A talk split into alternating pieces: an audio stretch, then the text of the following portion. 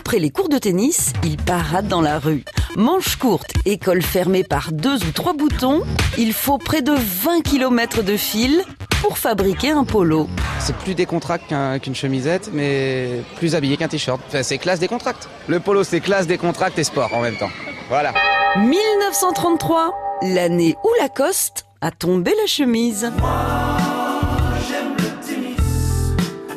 Roland Garros, deux hommes qui frappent de tous leurs bras. Dans les années 20, le dress code du tennis est plus chic que pratique. Les joueurs portent un pantalon en flanelle et une chemise à manches longues qu'ils retroussent pour jouer. Jean-René Lacoste, le numéro un mondial de l'époque, se demande comment tirer avantage sur ses adversaires.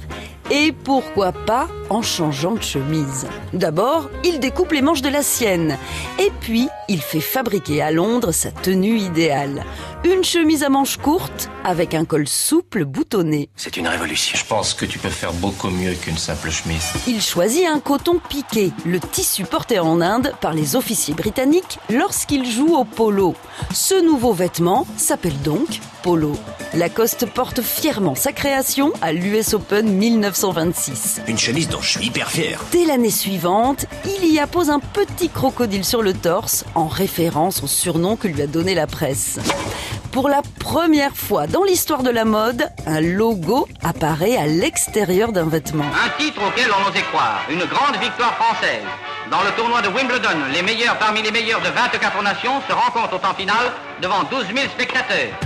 Lacoste a remplacé son emblématique crocodile par un dauphin le temps d'une édition limitée en soutien aux espèces menacées. Résultat, les polos ont tous été vendus en à peine trois jours. Sauver la planète, c'est bien, mais n'imaginez quand même pas que les actionnaires vont y laisser leur chemise. On n'arrête pas le progrès. Une chemise dont je suis hyper fier. À retrouver sur francebleu.fr.